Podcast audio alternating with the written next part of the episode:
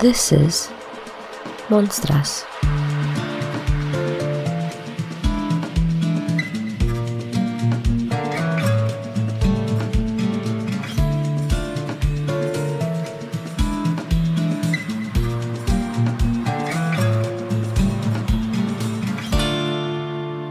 So, hello everyone. Welcome to another episode of Monstras. I'm Brenda Salguero, and with me today is, as usual, is Orquídea Morales. Yay! yes, okay. No worries. Sometimes we say our last name, sometimes we don't. Who cares? I don't care. Um, I was trying so- to be more dramatic. That's what the pause was. It's like Orquídea dun dun Morales. very telenovela like. It's very Yeah. good. But today, what we have going on is a special episode. We were going to do El Cucuy, and we've pushed that back actually to a different month. But this month, we're actually going to concentrate due to the events, current events that are going on in the world. We wanted to do something that might uh, be more relatable to current times. And so, what are we going to talk about today, Orquídea? So, for today's episode, we thought we would do something historical and timely. And it was actually really fun to research, which I didn't expect. So, we're going to be talking about plagues and pandemics. Very exciting. And we'll do the Cucuy episode some other time. And we can talk, like, it was really difficult researching that episode. Oh, the Cucuy? Yeah. Yeah, I had some issues, but I think it's also about terminology. Like there's different versions of El Cucuy and yeah, so we can talk about that when in that episode of, of how it's an interesting thing to research for now. Yeah. But for now, we're focusing on plagues and pandemics. So, Brenda, how are you doing? In this pandemic, oh my god. Yes. Um okay, I guess. Like I have my job currently still for the most part. I don't know if I'll have it after June 30th. That's kind of what we've been told is uh we don't know what's going to happen after that. So hopefully we um are still okay up until that point. For the most part, it's been uh, in terms of job security, it's been kind of wary, but at least I have something until June 30th, I know, guaranteed. So that's been semi comforting. But other than that, it's just being kind of alone at home and not having my roommate here usually because she's gone. She's at her parents' house. And so I'm kind of home alone and just dealing with it as an extrovert who likes being around people. It's been really hard in that respect. I can only imagine because, like, for me, it's been hard sometimes. Like, just I'm kind of missed seeing people, not even interacting because I'm an in- introvert and I hate talking to people. But I know you're an extrovert. You're a for real Thank you. extrovert. Thank you for so your this must be so freaking hard. I am so sorry. it has been it's been hard but it's also been interesting because i found i'm pretty busy i'm still working from home so i have the ability i've been very lucky that i have the ability to work from home i um so i have work to do i also have the writing workshop it's still going and so i'm still working on that as well and i'm working on our website which as you've seen is is slowly coming together so that's exciting and hopefully we'll be able to roll that out at some point It looks really awesome. So I'm really excited to to see it up and see it go live and have people interact with it. And we look really cool. So we, we both did like photo shoots. I did it with my roommate during the quarantine, and we look awesome. Yes, it's really awesome. I'm very happy my anime obsession as a child paid off as an adult, where I learned, I taught myself Photoshop as a child because I was so obsessed with anime that I was like, oh, I'm gonna do wallpapers. And so that's how I taught myself at Photoshop. Such a that? dork. I love it. Isn't it great? That's awesome. Well, yeah, it's definitely paying it off, and people will see it soon enough, and they'll love it. Yeah, so it'll be good. Um, but yeah, so we're glad to be back. I know we were gone for a little bit. Also, we were trying to adjust. I know you, Orquídea, have, have been having kind of a a crazy time adjusting. You're actually in New York, which is the epicenter right now. So how's that going? It's a, a little scary and surreal because thankfully I I can also work from home, so all the classes are moving to online, which is what I had to do. That that was difficult. And then I've had to do some advising. So last week I had meetings with students. Like I had eight a day. oh god. And that was crazy. But thankfully it seems like most of them are doing fine and it's it's hard to see how it's affecting everybody and I don't know what the new normal is going to be. That's scary. Yeah, I mean with the possibility of unemployment being like as upward as high as 50%. That's the Yeah. highest that it's ever been. Like Yeah. even through the Great Depression, even through the 2008 crash. I feel bad for students. I've been talking to students also because I work in education and higher ed. I don't interact with students as much as you do, but for the little that we've interacted, you know, they're graduates. A lot of them are graduating during this time. And it sucks because I was able to run away to a different country when the 2008 crash happened. And so I went to Australia for a year. Yeah. And they don't even Yeah. have And that so many option. of You them can't are, like. I was gonna say so many of them are losing You their know, jobs right it's now. It's like every- so during this period of transition, yeah, they're gonna graduate and they don't have any money saved up for that transition, for that difficult time. So it's gonna be hard. It sucks. It's going to be hard. I don't know what's going to happen, especially it, what stresses me out most is like it's an election year. So it being an election year is, is what's stressing me out too, because I'm like, well, what's going to happen? What's going to happen with the election? Are people going to go out and vote? Am Oh I? wow. I also bought tickets to go to Japan in the end. Yeah, in November for November. So we'll see if I even go because it's just been so nuts. I my feeling is that I'm hoping in California at least because we Yeah. put in our shelter in place so early, we'll be able to get out a little earlier. It is indicative of good leadership at least at a at a state level. It's interesting to see all the different states and their leadership and how how some places have bungled it so badly yeah.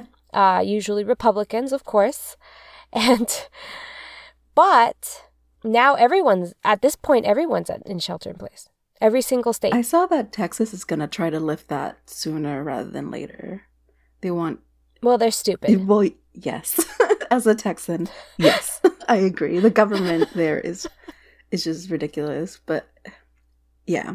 It's sad that we don't have like a nation wide shelter in place, which is what we need. We all need to be doing We the don't have- thing. We don't have leadership at the top. Yeah. We have a clown.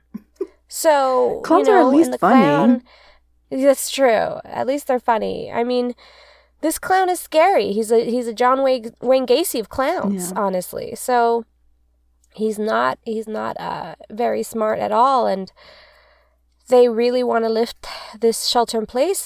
But it's like if you lift it now, you're gonna suffer for it later, and it's gonna have bigger economic repercussions because the reason why we have such huge re- repercussions now is because we didn't prepare in January. Yeah. That's the whole like if we had been prepped in January, we would have been doing much better and I think the outcome would have been much better if we had gone into shelter in place maybe as early as February. Yeah. And I think that's why like the the pandemics or the epidemics we're talking about today are so fascinating because we had the knowledge, right? We knew what was coming, we knew what the disease was, even though like there's we still didn't do anything. Right, exactly. We didn't do anything. But can you imagine living at a time when you had no idea and all of a sudden this happened, which is what we saw historically, right? And of course, we're talking about um, the conquest of the Americas by the Spanish and the English. So that's what we'll be talking about today.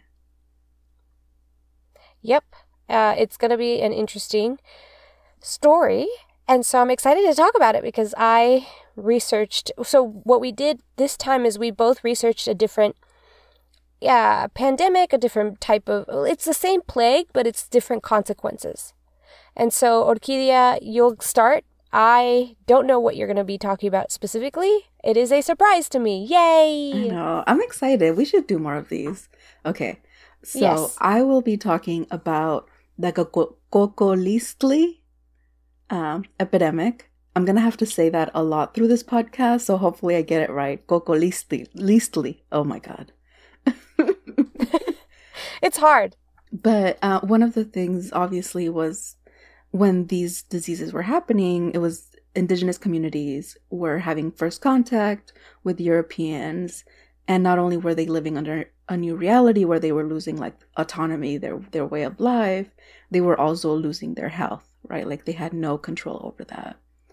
So I kind of knew that diseases were one of the big reasons that indigenous communities in the Americas fell to um, the Spanish, but researching kind of like more information on the diseases and the symptoms and things like that was super fascinating and super depressing. yeah, I can only imagine. Yeah, so I researched the Cocoliztli epidemic, which ranged from roughly 1545 to 1548. There were other spikes, uh, but that was the major one. Have you heard of that one, the Cocoliztli? No, I've never heard of this one, so this is going to be uh, a surprise. So, as we know, Hernan Cortes reached Yucatan, Mexico in 1519. Um, and it's hard to know the population of Mexico then. Estimates range from 15 to 30 million. That's how. Wow. yeah, that's like a, a big range, but that's the idea. So, by 1600, the population was roughly 2 million.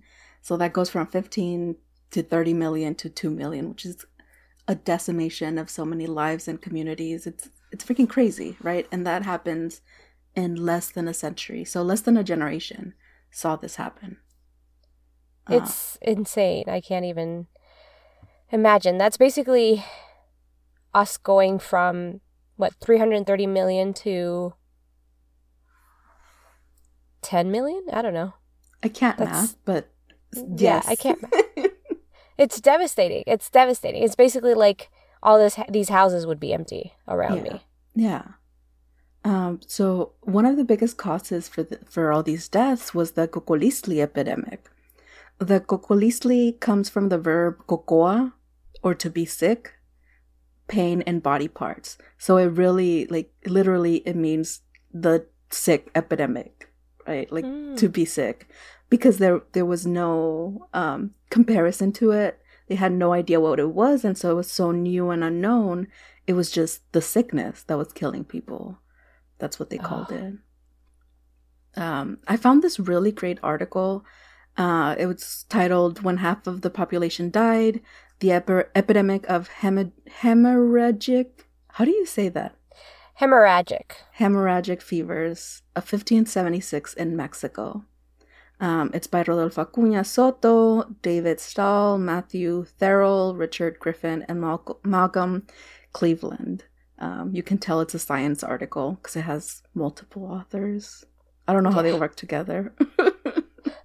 no idea. That's a lot of chefs in a kitchen. Yeah. But this one was published in 2004, and, and that's important when it comes to discussions of Cocoliztli. So in 2004, this was one of the major articles, and th- this was like the major hypothesis. So, mm. this article talks about uh, the Cocoliztli epidemic and the deaths it caused. That's, they say that 60 to 70% of the death toll uh, was caused by these uh, hemorrhagic fevers that people didn't know where they were coming from. Um, and they're the ones that talk about like the waves of diseases. So it starts off in 1545, uh, by 1576, it was it had spread from central Mexico where it first started all the way to the Sonora region, so northern Mexico, all the way to south to the Yucatan region, and even hit Guatemala. So it was really wide ranging uh, disease. The end of the outbreak was declared in 1578, but the following rainy season around August 1579, Cocoliztli returned, and it caused less um, human losses, like less deaths by then, but it's kind of been lurking and, and coming back until 1581. So there were a few cycles of it coming and going. So the authors did some research to get some of the numbers of how many people lived in the communities and how many died. So they looked at old records that the Spaniards had left behind.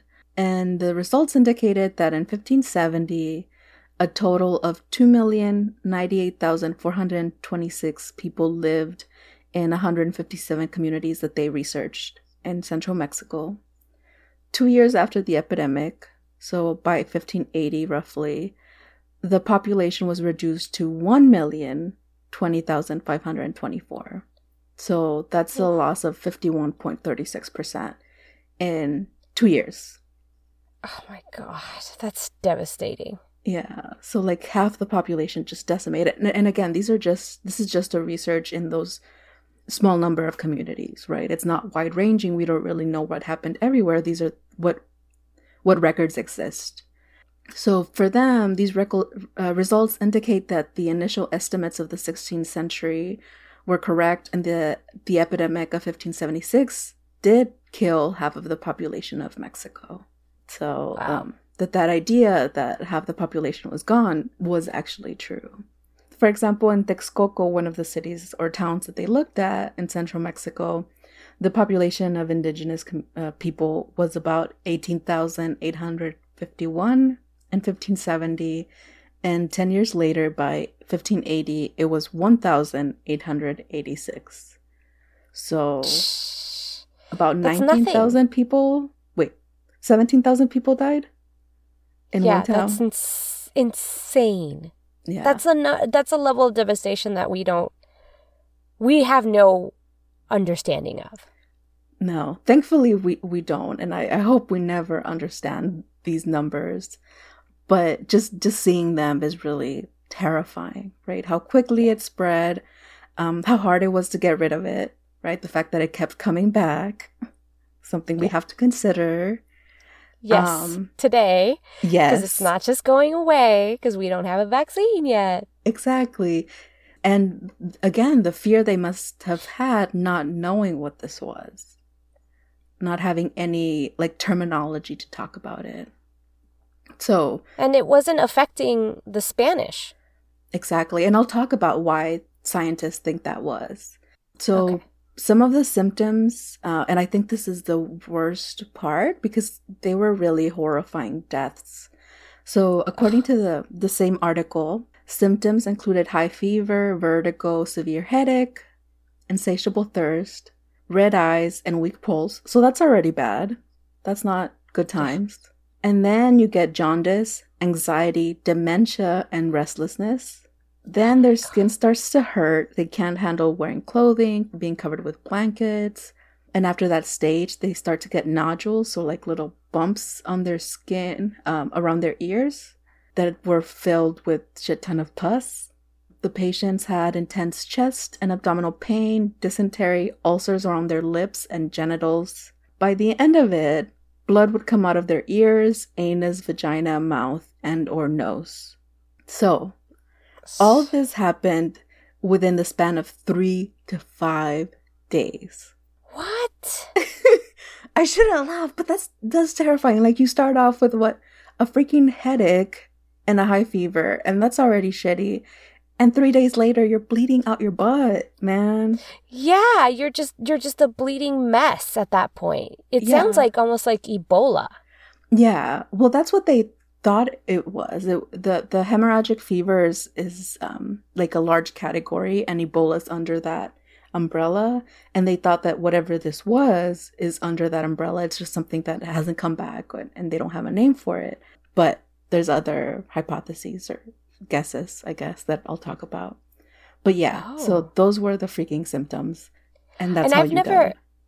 Yeah, and that's horrifying. So, I mean, obviously they saw it as the end of the world. Like that was the end of their world. That was literally the end of their life and livelihood and to see people die horrifically, it's horrifically traumatizing for who whoever did survive. Exactly. Yeah, like the level of trauma and fear that something like that might happen again and you lose family structures, you lose societal structures, like the government's gone. Everything is just gone when so many people die in such horrible ways. Um, so i have this quote from uh, a franciscan friar fray juan de torquemada uh, who in 1576 wrote uh, the fevers were contagious burning and continuous all of them pestilential in most yes. part lethal. The tongue was dry and black enormous thirst urine of the colors sea green, vegetable green, and black, sometimes passing from the greenish color to the pale. Pulse was frequent, fast, small, and weak, sometimes even null. The eyes and the whole body were yellow.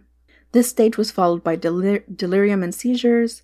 Then hard and painful nodules appeared behind or one or both ears, along with heartache, chest pain, abdominal pain, tremor, great anxiety, and dysentery. Wow. So, yeah. So, what was this horrible cocoliztli that really was killing and torturing people? The truth is, nobody knows what it is. Yay! of course, of course, we don't. We have no goddamn clue, and it might come back, guys. Who knows? Dude, no, it actually might, and I'll talk about that. Okay. oh So god damn it! I was half joking. You are not I didn't wrong. want it to be true. So Damn there- it! There's a few hypotheses, and obviously people don't know what it is, partly because records are gone and bodies are gone, right? Like there's not much way to know. But again, the rep- the article I referenced at the beginning does say that some autopsies were performed during that time, um, and the autopsies described enlarged and hardened livers, lung hemorrhaging, and splenomegaly. Um, What is that? so I can't remember, but that sounds weird. it almost sounds like the spleen. Yeah, maybe like it's like swollen spleen, Let me look it up. splenomegaly. Splenomegaly. Haha, I was right. It is the spleen. Is a condition that occurs when your spleen becomes enlarged. Okay, we Yeah. guessed right. We're scientists. Yay! so there's a few hypotheses. The first one, the scho- some scholars hypothesize that it could be caused by uh, a VHF disease, which is what you were talking about. It's a viral hemorrhagic fever. Uh, so other examples include Ebola and the hantavirus. So that's one of the major um, guesses. The second part, one of the components that could have led to the high mortality rate of the indigenous folks is the the class differences. So, reports from the time Hmm. state that Spaniards rarely contracted the cocoliztli, and when they did, they were not severe. So, according to the article, they write, quote, when half of the population died, one possibility for these disparities in the large number of indigenous deaths could be caused not by the dis- disease alone. Rather, these numbers were a result of different social classes. Right? So that that's their their argument that it wasn't just the disease, it was the fact that the indigenous folks were already malnourished, they had a lower immune system because they were forced to be slaves to the Spaniards and things like that. So that would have added to their lower immune system and to their susceptibility to get so sick. Mm. Gotcha. It's it's something similar we see now Yeah. with lower lower uh, income populations and the COVID affecting the deaths are more in African American and Latino Latinx communities. Yeah, because those are folks that still have to go to work, usually live with family members, don't have the same type of health care. So all these factors contribute to the the disease and, and the mortality rate. So that's what they were talking about, which again was really really fascinating to, to think about, right? That it's not just the disease that happens on its own, but these like larger uh, social factors that make it worse. Um, so the article that I've been referencing was published in 2014, 2015, and that was the Mhm. most popular hypothesis in the research that I did that it was a VHF. But in 2018, they did some new research because they found some skeletons Ooh. and so there's a bunch of articles that are like, do we re- do we finally know what caused it? Okay, so they found so they found Yes. 29 skeletons in an ancient city called uh, Tepozcolula Yucundaa in the Mm. Oaxaca region of Mexico, so a Mixtec region. And in the skeletons, the scientists found traces of salmonella and enterica. So salmonella. It's possible No. that this could have been caused by salmonella. Is that What? crazy? Right? That's that's what caused I would I mean and it's not that I'm disappointed. I'm just really surprised. I'm shocked. yeah, no, I me too. So I still think it might be a combination of like the the the viral hemorrhagic fevers and salmonella that hit them so hard because it's hard to I, and I looked up the symptoms of how salmonella and they don't include bleeding from your orifices.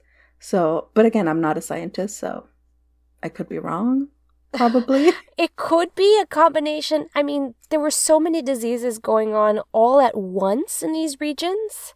Yeah. So different parts of the Americas could have been hit with different types of diseases. So, you know, and I'll talk about it in my section, but I I have a completely different disease that affected the Inca Empire. Yeah. I think, yeah. So in the article that I found by Angus Chen, he suggests that it's possible that salmonella worked with other infections and conditions to create those those those deaths. So salmonella, these are the symptoms. It's a type of bacteria, so it's not a virus. And it's mostly found in intestinal tracts of humans and farm animals, but I didn't know this. It could also be found in wild birds, reptiles, and sometimes, rarely, insects. So insects could have salmonella. Yeah. Ew. Ew. Yeah. so salmonella can be found in polluted water from farms, for example, where the mix of feces and water, and then you, and that ends up in the drinking water supply. And usually it's poultry, so our good friend the chicken, that's the main holder and carrier of salmonella. Yeah, that's what I figured. Yeah, so that's the current hypothesis that it's salmonella and probably a mix of salmonella and other diseases. Of course, the disease was also complicated or made worse because there was a series of droughts that happened right before the diseases started. So the theory is this is where it gets fun. Okay. Okay. So it appears that Cocoliztli requires two major factors to become a deadly epidemic. We get a shit ton of drought and then really rainy year, mixed out with a malnourished population, and you might get Cocoliztli to come oh, back. What? Yeah. So these conditions have happened in Mexico since then, according to the authors from the first article. But Cocoliste ha- has thankfully not reappeared. They just have no idea why it hasn't reappeared. It's scary to think it could just at any point, it's just waiting, is sleeping, waiting to come back and kill us all. What the fuck? Yeah. So Honestly, what the fuck? this is this was really fascinating and freaking terrifying, dude. Like not it's, It's- just it- like in the middle of Mexico, just waiting. And just biding its goddamn time. Yeah. See, this is more scary than the ghostesses and the ghosts that you talk about because this bitch is real for me, Yeah. at least. it's it's it, it can strike at any moment. Yep. And I'm thinking about drought and drought is is something that's going to happen with climate change. So that's that's the idea, And right? All these diseases that are exist in nature might come back because of climate change. Yeah, there might be a resurgence of of everything just because of yeah, this oh my gosh, what devastation. That is terrifying. Thank you for that. You're Thank very you for welcome. for giving Yeah, g- let's add onto my pile of anxieties. I feel like, you know, it was a good distraction to research this rather than to be watching the news. But now that we're True. recording it, I'm just like, oh shit. Yeah. Well, we're lucky that we were born at a different time. Let's just say that much. That's very true. So yeah. can you so, can you tell us a little bit about what you discovered? Maybe oh it's my less god. sad. No, it's just as sad, Oh, unfortunately. It's it's just as bad, except that I wanted so when I was in college, I took an Incan archaeology and history course by this wonderful, amazing teacher. She refused to use PowerPoint, refused to do all, any of that crap. Mhm. And she just sat up, and it was only like me and two other students. It was literally like, I don't know why this class existed, because it was literally me and my friend, and that was it. It was like literally two people. And so she would lecture and she would tell us these stories, and she would, and it was just so fascinating. And it always stuck with me the story of the Incan Empire and how amazing the Inca were. Uh, and so I kind of wanted to start from before the disease happened Okay. and what happened with the disease um, what were the consequences of that disease to the power structure and how it brought down the Incan Empire? So, I start off with this question How did an illiterate bastard soldier and his 175 men defeat the largest empire the world had seen up until that point? That's a good question. Right? Yeah. So, of course, for, according to a lot of historians and, and stories, it was disease. Obviously, there's other factors, but one of those big factors was definitely disease. So, let me give you some background on the Incan Empire, my favorite empire ever. So, the Incan Empire had only actually been around for about 50 years before Pizarro and his band of merry men came waltzing in. But in that time, they had created the largest empire in the world at that time. So it covered thousands upon thousands of miles in what we call Peru today, starting in Quito in the north and going all the way down to Santiago in the south. I looked this up on Google Maps to see how long it would take me to travel from that Quito to Santiago in a car. Mm. It would take me 33 hours to drive that distance today. Shit. How do you keep control of such a large space? Territory? Yeah, territory. That's the Ah, word. let me tell you. okay. oh man. So that's the most exciting part to me at least is that this territory contained 10 million people who spoke about 30 different languages. So the Inca Empire was really just a combination or a hodgepodge of other tribes. So this unification process actually began in the 14th century, but did not ramp up until the 15th century when the first Incan Empire, and I'm going to mess this name up, uh, Pachacuti Inca Yupanqui. Also, that translates to the reverser of the world. nice. Yeah, cool, right? All their names are fucking so cool. They're so cool. So he defeated the uh, the Chanca, which was a tribe, and from there the Inca actually began to expand. So again, good question, Orquídea. How do you control that amount of people in territory? It's huge. So first of all, the Incan were really just, or the Inca were really just about like 40,000 Quechua speaking people who were considered the ruling class. So not all the em- people in the empire were considered Inca or Incan. Okay. Uh, again, they were kind of like a hodgepodge of different tribes and civilizations. So these tribes and all that stuff, those groups had already existed. The Inca just kind of started incorporating it into one big empire. So the way they controlled the area, the territory is really complex. I won't go super into detail, but essentially, there was an excellent administrative system that was put in place, along with a tax system that included a census. So the wealth of the empire was divided into threes one for the people, so one third of the empire's wealth was for the people, one third was for the Inca, and one third was for the sun. So, based on the census, people would pay taxes not in currency, because that didn't exist at the time, but with food and goods. The them incorporating into the empire brought a lot of benefits to people, including better storage facilities for food, redistribution of goods and food during environmental disasters, roads. So they built this huge system of roads that people still use to this day, luxury goods, and military assistance. And all of this was kind of controlled from the empire's capital in Cusco. So they had kind of like a cascading administrative um, levels, you know, local and then like uh, higher up and then higher up and then uh, finally, you know, it goes all back to Cusco and to the Incan Okay. king. What would be considered luxury goods? I think that would definitely be. So, one of the things that the Spanish were attracted to when they came to this area was gold, and I'll go into it in a little bit. But gold was actually considered the tears of the sun, Oh. and so it was holy. And so, but there they had other luxury goods, and I'm guessing they might be like high end textiles, silks, Okay. that sort of thing. So one day I'll do a whole episode on infrastructure. I infrastructure. I swear to God, because you, it's amazing.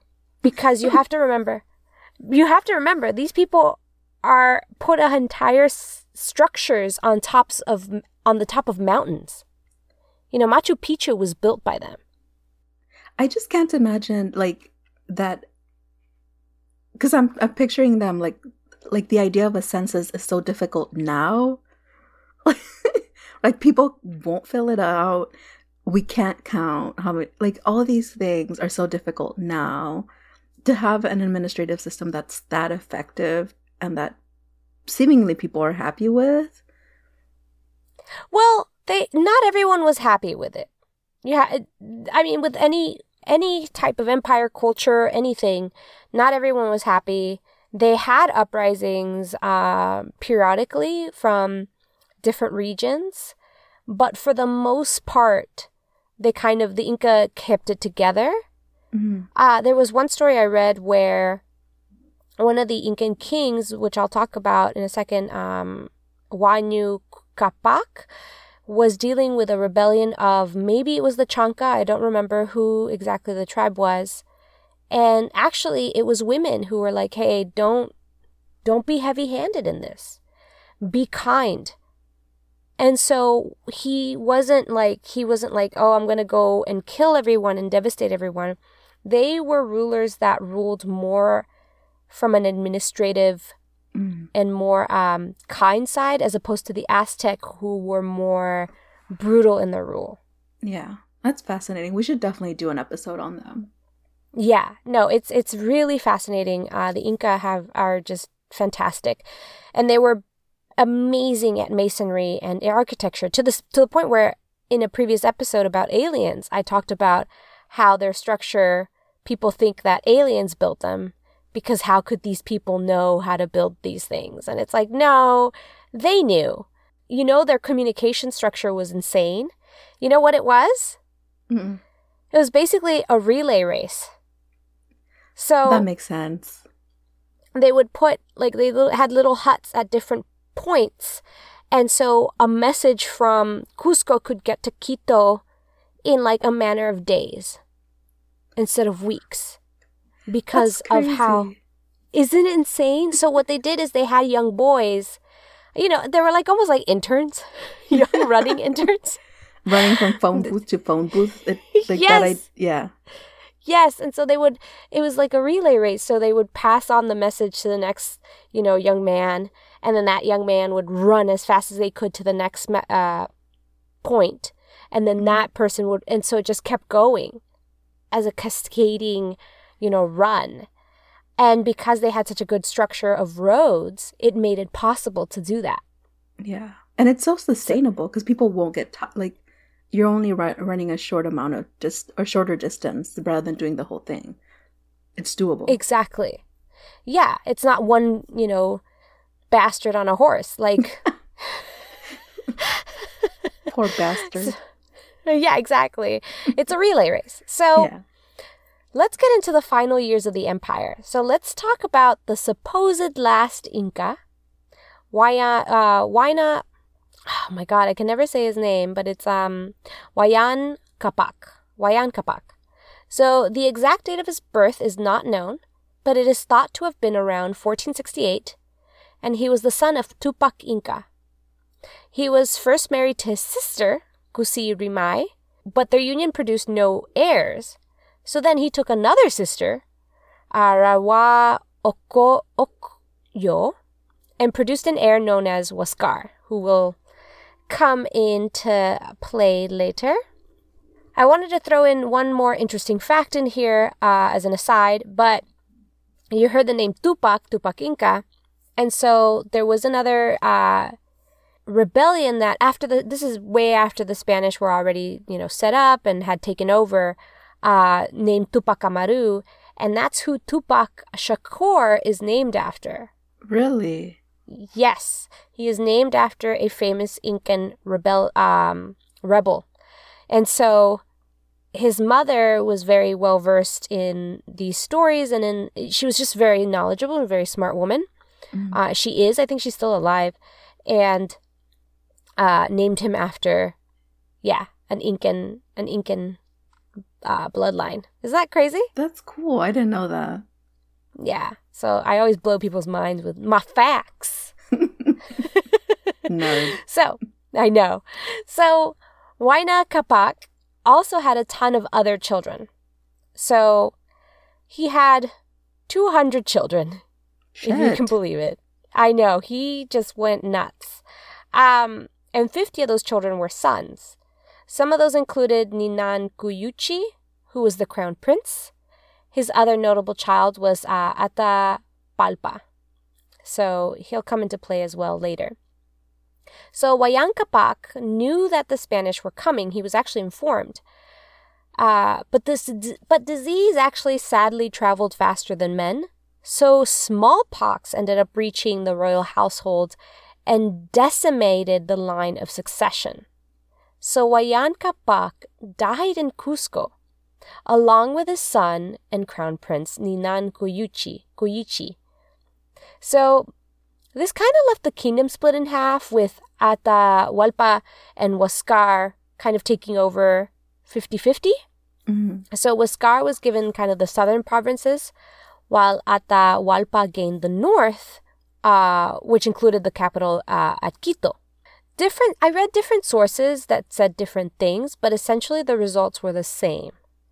A civil war broke out. One source said that Huascar was the one who kind of started it. Uh, another source said that uh, Capac died before he kind of inst- instituted like a, a a clear succession line Okay. Yeah.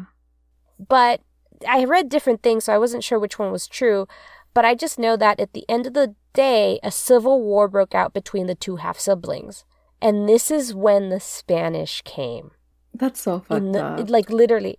It's so messed up. Like, now you have. So, the Incan Empire is at this particular point, just as Huayan Capac dies, you know, is dealing with an outbreak of smallpox, which is destroying the population, not just the royal line. Then you have a civil war break out. And now you have these strangers in, in your land. And you're just like, who the hell are you? So it was absolute chaos. But in the Civil War, ultimately, Atahualpa uh, prevailed and won the empire. So after he won, soon after, he ended up king, being kidnapped by Francisco Pizarro in this crazy, crazy battle that involved uh, them cornering Atahualpa in kind of like a courtyard area. This is what, from my memory, from what I remember. So he was presented, so a priest went up to, because you can't be out here killing kings and stuff, because the Spanish had a, had also come from a king and stuff. So they had to have like some sort of like, what is the word, justification for killing or kidnapping this king. Yeah. And so their justification was they sent a priest in. And Atahualpa is on his, you know, litter. He's got dudes carrying him into this this courtyard. And they're carrying into him into this courtyard and this they the Spanish were like, "Okay, send the priest." And so they sent a priest to Atahualpa and they and the priest was like, "Here's this book." hmm And the book was a Bible. hmm And the, the Inca never had seen a goddamn book because they used quipus. They used strings to, yeah, the knots to keep Yeah. track of their information. And so here's Atahualpa, and he's like, "What the fuck is this?" And so he throws it aside. 'Cause he's like, "How dare you no. give me this? What is this? Like, I don't know what this is." And he just throws it. And so the Spanish were like, "Oh, he rejected God. Kill him." And so they started just killing everyone. And so they got in there and they said that as they started killing the pallbearers that were holding at the Atahualpa Mhm. uh, up, another one would take his place. Holy fuck. And then that person, yeah. And so by the end of it, they had killed so many native people uh, in that battle that the Spanish couldn't even lift their arms at night anymore because they were so sore. That's so freaking fucked up. I don't know what else to say to that. I it's really messed up. I mean, I was at the edge of my seat when this te- I still remember this story. This was from 2000 She told me the story 2007. I this is all memory. So some of it might be wrong, but but, But this the is what I drama remember. is there. but the drama is there. It is high drama. Yeah. High drama. So, but I do remember he did throw the Bible, but obviously he doesn't know what it is. Yeah. And it's not like they're saying, I mean, they can't communicate. Period. No, they're idiots. They're Ill- Yeah. they, you know what, Francisco Pizarro, you couldn't even fucking read. Like, why are you out here trying to get somebody else to read? You couldn't even read the Bible yourself. Like, oh my god, hate him. Anyway, so he kidnaps uh, Francisco Pizarro kidnaps uh, Atahualpa, and he makes a deal with Atahualpa. And I remember that from the stories that Atahualpa was like a pretty reasonable person. He was a really great person, and they actually struck up like a not a friendship, I would say, but like a almost like a truce, like a Mhm. relationship of some sort, um, as captor and captive, uh, whatever you could call that, like a a truce, I guess. But Pizarro was like, "Hey, I'll let you go if you can r- fill this room, an eighty-eight cubic meter room full of gold.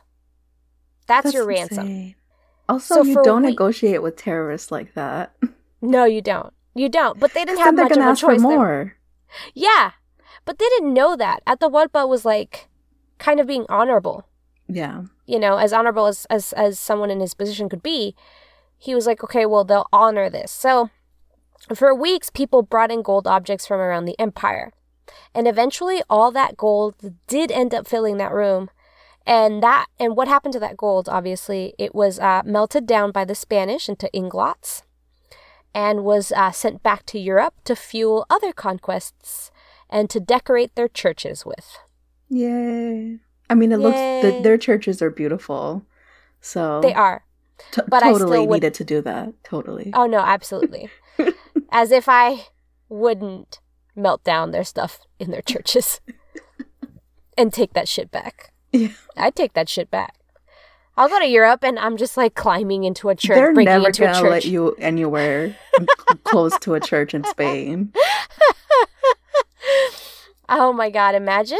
I'd be so I would that's why I don't go to churches. I'm like, no, I don't care about you. Um so what so what did Pizarro do? The honorable, very honorable Pizarro do after he got his gold? He killed Atahualpa anyways. Yeah. Saw They're- that coming. Yep. Therefore, bringing an end to one of the largest empires the world had seen at that time. Can't emphasize that enough. So, this is where it gets a little crazy. Okay? Supposedly, This hasn't This been was- crazy so far. it gets crazier. okay. Supposedly, this was all foreseen. So, I was reading. So I, I I was reading this book, and what's this book called? The I I Bible? wrote down the book. It's not the Bible. It's not the stupid Bible. It's not the Bible. It's this book called The Secret of the Incas by William Sullivan, and he goes into this prophecy that was supposedly passed down through generations of royalty and it was eventually written down by Garcilaso de la Vega, who was part Incan, part Spanish, and he was just known as La Inca or the Inca. Mm. So this is his quote of what the pro- what that prophecy was. So that after a certain number of Incas had reigned, there would come to that land a people never seen before who would destroy the religion and the empire of the natives. He, and they're talking specifically about uh, Viracocha Inca, the eighth Incan king, ordered that it should be regarded as a tradition among the royal princes, and that it should not be divulged to the common people, because it was not right to profane that which came through divine revelation, nor was it wise to allow it to be known that hereafter the Incas would lose their religion and their empire, and would fall from high estate. For this reason, nothing more was said of this prophecy until the Inca Huayan Capac openly referred to it a little before his death. The Indians gave the name of Viracocha to the Spaniards because they caused the fulfillment of this prophecy. Whoa. Isn't that That's crazy? So on his la- supposedly this secret, this revelation came to Viracocha Inca, the eighth Incan king, and he ordered that like, hey, he was like, no, let's keep it on the DL. Let's not Yeah. freak people out. yeah, if it's we'll gonna happen, we we don't need to. Yeah. yeah, we don't need to, to freak anyone out, right? So, what he ended up saying is he was like, okay, so let's just keep it on the DL. We won't let anyone know about it, but we'll pass it off to generation to generation. And it wasn't until Inca uh, Huayna Capac, who was supposedly the last, you know, ruler. Mm. Atahualpa was really the last ruler, but we'll say uh, Capac, he saw himself as the last ruler because okay. of this prophecy.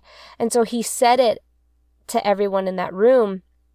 And so the the this uh, chapter in this book was kind of examining okay so how true is this like is yeah. this for real because it's it's been largely it was largely dismissed at the time by another historian and and it was seen as more of a, an excuse of how such a small number of men were able to conquer such a large and powerful empire. So it was a justification for right. a lot of the people being like no we weren't weak. It was just this was this was what it, it was going to be anyways. Like no matter what we did it was fate.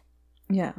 That's understandable this, yeah. I mean i can see why people would like to justify the complete destruction of their culture yeah. somehow yeah you know so but this is the last thing i'll say there is another account of this prophecy that is completely separate from Garcilaso's account. It was written down in 1542, 10 years after the conquest. In this story, Huayna Capac called his son Atahualpa to his bedside as he was dying of smallpox. He told him to watch out for the viracochas, or another way of saying the more than human foreigners. So the Secret of the Incas by William Sullivan goes way deeper into the prophecy and how and why it could have originated. Mm-hmm. So you can go read that because I'm not going to go into it because it was very long. But I thought that was really interesting that yeah. you have two separate instances of this prophecy being supposedly foretold. And so I'm like, okay, that's two different sources is actually better than just one source. Yeah. That's so weird. It's so strange. And so, to me, how it relates to everything now, the story of the Inca's fall is actually a bit of a cautionary, cautionary tale to me. Was it a prophecy, or was it really disease that brought down the empire? So, if you remove the disease element, the Spanish would have faced a united empire and leadership with a clear line of succession. Mm-hmm. And you see the pandemic today and how it was it has truly like shut down everything. And you can kind of easily imagine what the indigenous people felt at that time. And we are barely at 1% of the population dying, you know, from COVID. So you can imagine, not even 1%. So you can imagine how horrible it must have been to witness 50 to 90% of the population die at the same time as a civil war. Yeah. And these scary, you know, light skinned people showing up out of nowhere. Like if people if there were some aliens that showed up all of a sudden, I'd be like, fuck it. It's the end of the world. Definitely the end. yeah, this is the end. This is the end. And one of the reasons why I thought of this story of the Inca and Atahualpa and the in the fall of the Incan Empire is because disease doesn't care. Disease. Will penetrate royalty. It'll go you know, go after anyone. And I saw that, you know, the the prime minister of, of the UK was sick and I was just like, All right, time's up, you bastard. I hope you die. Brenda. he he didn't. Spoiler, he didn't. He's fine now, I guess. But um I mean, I was he is a horrible that, human being. No, he is a horrible human being. And I'm hoping to me, I was like, oh man, I wish the same thing kind of happened that happened to the Incan Empire, kind of happened at least just with the leadership. Yeah. Wouldn't that be kind of cool divine ret- retribution? But we have it. It's been, you know, we have yet to be. That's been yet to be seen. We'll see. But, but it'd be great I mean, to start off fresh. I don't think it would happen, honestly. I think it's too again, it's the same thing that happened with the Spanish, right? And why they weren't affected with with the salmonella slash hemorrhagic hemorrhagic hemorrhagic hemorrhagic fever is because of class. Yeah. And so the people at the top are just not gonna they're gonna recover. Like the PM who I thought was older, he looks old. he looks really old. I thought he was fifty he he's fifty five. he looks I mean He looks he looks a very worn out 55. He looks like he's lived. He looks like he's gone. So, you know, my mother said this once to a boy that showed up at my door. Um, he wasn't my boy. I'll say that much. He was my friend's boy. Okay. Boyfriend. And she looks at it, she looks at him and she goes, "Oh my god. Parece que lo arrastraron por la calle." Your mom is awesome. So, for those of you who don't know Spanish, that is translated to my mom looked at this dude and was like, wow, it looked like they dragged him through the streets. He looked so ugly. Oh my God. Mothers are really good at reading people. Like, I sent them, my mom a picture of myself just to show her that I'm doing fine. Yeah. And next thing you know, I get a text. She's like, What's wrong? She's like, There's something wrong with your eyes. You look tired and sick. What's wrong? And I'm like, Oh my God. So much attitude. I'm just, I'm, I'm sorry. I'm sorry I'm not doing exceptionally well during this very terrible time. Yeah. My eyes were just, you know, there was something wrong with my face. So she had to call it out. Oh my gosh. No, my mom is is very funny in that way. That was the funniest thing she's ever said to me within recent memory that I can remember. It was just so out of nowhere and so true. She was so right because that guy was such bad news for my friend. Oh my god, he was such a piece of crap. Such a piece of crap. His first name is Drew, so I'm just gonna say that much. But yeah, he was he was garbage. He was absolute garbage. Uh, he did a lot of really crappy things to my good friend, so I'm kind of like, if I see him, I smack him, smack him right in the face. Okay, so you've you've just admitted you will assault someone. You'll burn down a church in this one episode. And I'm hoping for the death of all our leadership. I am surprised that you haven't been arrested yet. Just putting that they out can't find me. How are they going to find me? That's that's true. I'm in this closet. Whatever. I'll just wear a wig. No one's going to know the difference. No one knows what I am. It's one of the things that I make I bet with people. I'm like, "Can you guess what I am?"